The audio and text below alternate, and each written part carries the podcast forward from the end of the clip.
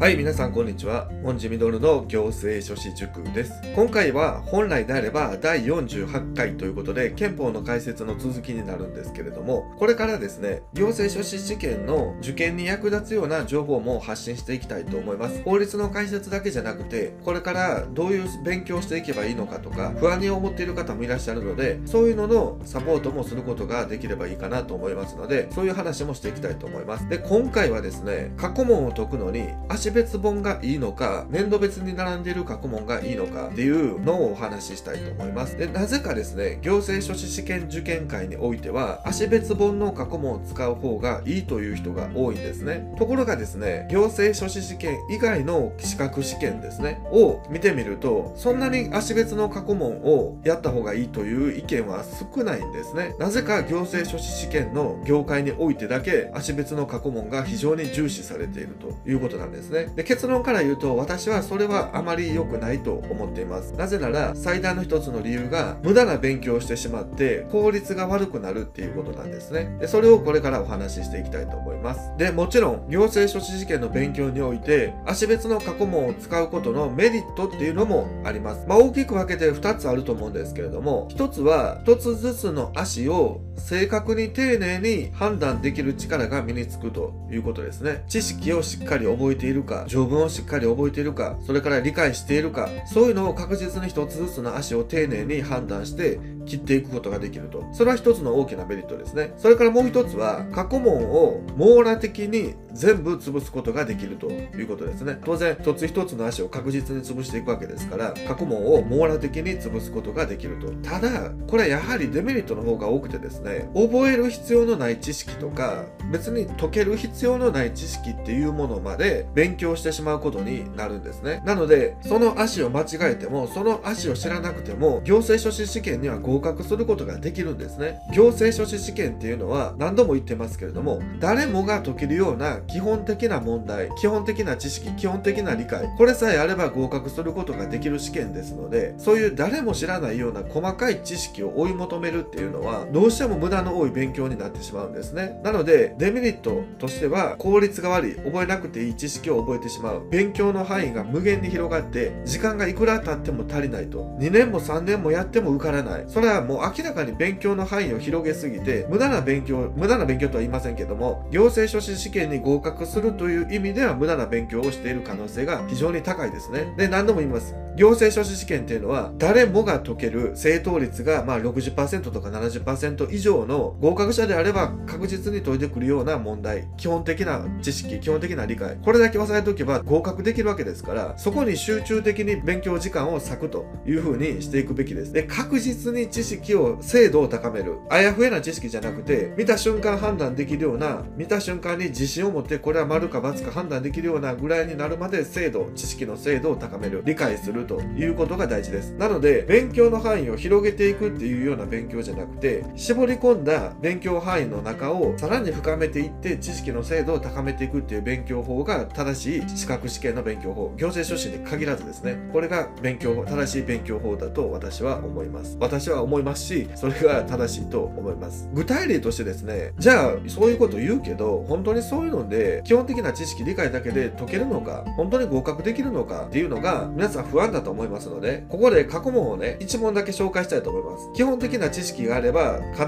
ず解けるんだと。で、他の細かい足は知らなくてもいいんだと、そういうのを知ってもらうために過去問をいちだい紹介しますね。まあ、過去問手元にある方は見ていただきたいんですけれども、まあ後で見ていただければいいんですけれども、にせんじゅうよねんのだいさん問、これを具体例として解説していきたいと思いますね。にせんじゅうよねんのだいさん問ですね。まあちょっと読み上げていきますね。憲法じゅうさん条に関する次の記述のうち正しいものはどれかということで、ごこの中からひとつ正しいものを選ぶっていう問題ですね。で、この問題は意外と正答率が低かったんですね。でもこれは合格者であれば確実に取ってくる問題ですので、これを間違えた方はやはり合格するのは難しいという風になってくると思います。合否を分ける問題の一つなのかなという感じがしています。で、正解はさんばんなんですね。さんばんどういう足かというと、プライバシーの権利について、個人の私的領域に他者を無断で立ち入らせないという消極極的側面と並んで、積極的に事故に関する情報をコントロールする権利という側面を認める見解が有力であるということですね。これはもう明らかに丸であるというのが判断できなければなりません。そもそもプライバシーの権利っていうのがどういう定義だったかっていうと、事故に関する情報をコントロールする権利ですよね。これはもう必ず覚えておかなければならない、もうトリプル A ランクの知識であるということです。そして事故に関する情報をコントロールする権利ですから、自分のプライバシーを侵害されないっていう自由権的側面、それから事故に関する情報を、例えば行政機関が持っている個人情報を修正してくれとか削除してくれとか、そういう請求することもできるという請求権的側面ですね。自由権的側面プラス請求権的側面まで認められているっていうのが、もうこれ基本的な当たり前の超重要な知識ですので、これは見た瞬間に判断できなければならないということですね。なのでこれが丸ということで、答えさんと、もうこれだけで答えが出るんですね。で、あとのいち、に、よん、ごの足っていうのは、この問題を解くのには分からなくていいと。でも、足別過去問であれば、いち、に、よん、ごの足も丁寧に並んでてですね、それについて解説が書かれていて、足別の勉強している人は、それも覚えなければならない知識だということで、覚えちゃうんですね。でも、問題を解くのにその足は必要ないわけですから、それをやってる時間、勉強時間、無駄と言っても過言ではないんですね。じゃあ、具体的にどういう足が無駄なのかっていうことですけれども、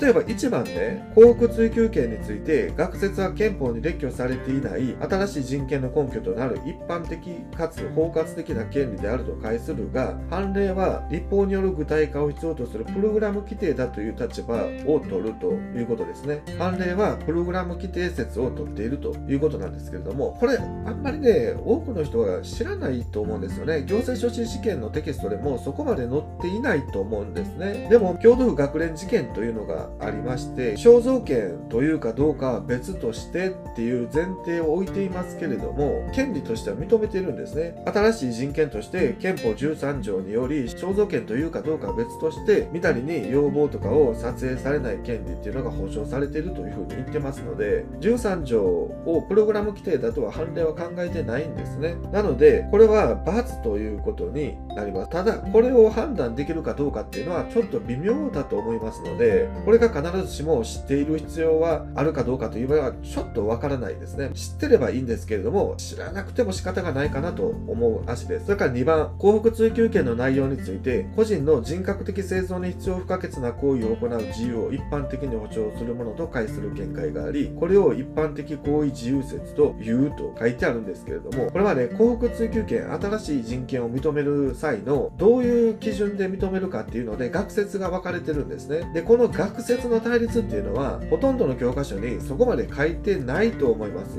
まあ、一般的合意自由説っていうのと人格的利益説っていうふたつの説があるんですね。で、このにばんに書いてあるのは、個人の人格的生存に必要不可欠な行為を行う自由を保障するというふうに書いてありますので、これ人格的利益説の主張なんですね。一般的行為自由説っていうのはもっと広く一般的にもう権利と認められるものは全部人権としてじゅうさんじょうで認めていこうっていう考え方なんですけれども、まあ、それにはいろいろ批判がありましてね、まあ、人格的利益説っていうのが一応数説というふうになっているので、これはだから人格的利益説を説明した上で一般的行為自由説がこれだと言ってるので罰なんですけれども、これはね、そこまでちょっとわからないと思うんですよね。最初の方で人格的生存に必要不可欠な行為とか言ってるんですけれども、その自由を一般的に保障するものと解する見解がありとかって書いてるので、一般的行為っていうね、キーワードが含まれてるので一般的行為自由説なのかなと思ってもやむを得ないと思いますので、このにの足もまあ保留という感じでやっていただければいいのかなと思いますし、これを間違えたからといって解説を読んでね、学説の対立があるんだと、人格的利益説、一般的行為自由説、この辺を深く追求して覚えていくっていうのは、これは間違えた勉強法だと言えると思います。もちろん知ってればいいんですよ。余裕があればそこまでやってもいいんですけども、最短で行政書士試験に合格するっていう意味ではということで私今喋っていますので、誤解しないでくださいね。で、さんばんは今言った通りです。で、よんばんごばんですね。これも知る必要ないし、判断できてなくても全く大丈夫なんですね。よんばんごばん引っ掛けるような問題が出てるんですけれども、ここに引っ掛かっちゃう人が多分多かったと思うんですよ。でもさんさえしっかり理解できて自信を持って判断できればさんに丸して終わりということで、しっかり正解できるように問題作られてますので、よんごは分からなくていいと。一応読んでおきますとね、プライバシーよんばん、プライバシーの権利が司法上他者の侵害から私的領域を防御するという性格を持つのに対し、自己決定権は広報上、国公立の学校や病院などにおける社会的な共同生活の中で生じる問題を扱うということが書いてあるんですけれども、よくわからないんですね、正直。で、自己決定権のところでちょっとおかしいなと言っていることがわかるかと思うんですけれども、例えばですね、これ自己決定権で広報上、国公立の学校や病院などにおける問題を扱うって限定しちゃってるんですけれども、これ自己決定権っていうのは別にそんな国公立の学校とか病院とか広報上とかそんなことに限られないですよね。これ何を引っ掛けてるかっていうと、病院エホバの証人事件とかですね、あと修徳学園のパーマの事件とか、そういうのの判例のことを言ってるので、その判例をあやふやにしている方は引きずられちゃうと思うんですね。でも自己決定権って別に自分のことを自分で決定するという権利ですから、広報上であろうが司法上であれば関係ないですし、学校であるとか病院であるとか国公立に限らないですよね。別に私立の学校でも問題になりますし、私立の病院でも問題になりますし、ここがやっぱりおかしいということで罰と判断してほしいところですね。ただこれは判断できなくても大丈夫ですし、これを判断しようと思って足別過去問を一生懸命勉強するっていうのはどんどんずれていくと、合格から離れていくということになりますので注意が必要です。ごばん、憲法じゅうさん条が幸福追求権を保障したことを受け、人権規定の私人間効力が判例上確立されたせんきゅうひゃくななじゅうねんだい以降、生命、身体、名誉、プライバシー、氏名、肖像等に関する司法上の人格権が初めて認められるようになったと。まあ、こんなん足見た瞬間にね、もうわからんから保留だというふうに判断できなければいけないですね。足別の過去問を見て、解説を見て、そうなんだと、せんきゅうひゃくななじゅうねんだいなんだと思えると、それはもうま完全に間違った勉強法なんですね。この足についてはですね、せんきゅうひゃくななじゅうねんだい以降かどうかなんて普通知らないですし、でそもそも私人間効力が確立されたせんきゅうひゃくななじゅうねんだい以降、肖像権とかプライバシー権とかいう司法上の人格権が初めて認められるようになったって書いてあるんですけれども、別に私人間効力が認められたかどうか、判例上ね、私人間効力が確立されたかどうかと、じゅうさん条の新しい人権が認められるようになったかどうかっていうのは別に何の関係もないですよね。私人間効力が認められるようになった、だからじゅうさん条の新しい人権が認められるようになった、これ何の関係もないんで、ここでも罰って判断できると思うんですね。で、何よりせんきゅうひゃくななじゅうねんだい以降かどうかなんて普通は知りません。なので一応ですね、肖像権が認められた京都府学連事件という有名な判例があるんですけれども、それ一応せんきゅうひゃくろくじゅうきゅうねんということで、せんきゅうひゃくろくじゅうねんだいなんですね。いちねん違い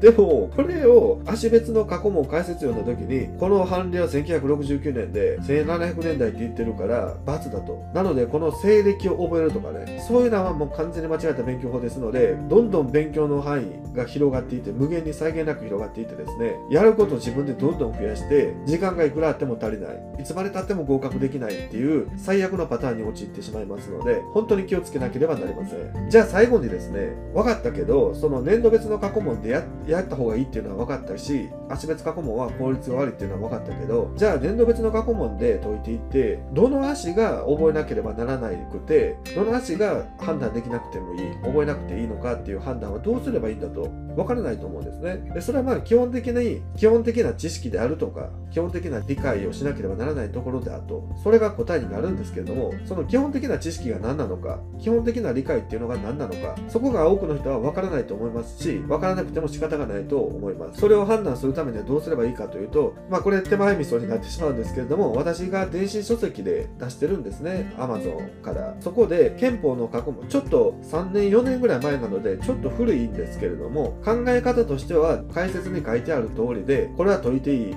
これは解けなければならない、これは解けなくていいっていうのをしっかりはっきりと書いていますので、一応一つずつの足を解説しながら、もうこれは解けなくていいとか書いていますので、そういう考え方をするんだという風な参考にはなると思いますので、えっとね、門司実憲法過去問とか、そういう風に検索していただければ アマゾン で電子書籍が出てきますので、ぜひそれを読んでいただきたいと思います。Kindle Unlimited っていう アマゾン の本読み放題のサービスに入れば、タダで読むことができますので、もうぜひね、それ入ってる方は特に読んでいただければ、必ず勉強の指針になると思いますので、参考にしてください。で、私実はですね、憲法の過去問ゼミっていうのをやってまして、オンライン上で、大人数ですね、ごにんろくにんぐらいで参加して、ひとりずつ過去問の問題を解いてもらって、それに対して私がアドバイスするとか、この足はどうでもいいですよとか、覚えなくていいですよとか、でもこの足は確実に絶対覚えてくださいねとか、そういうアドバイスをしている過去問ゼミっていうのをやってます。と今中断してるんですけども、これ近いうちに再開する予定ですので、また再開した時には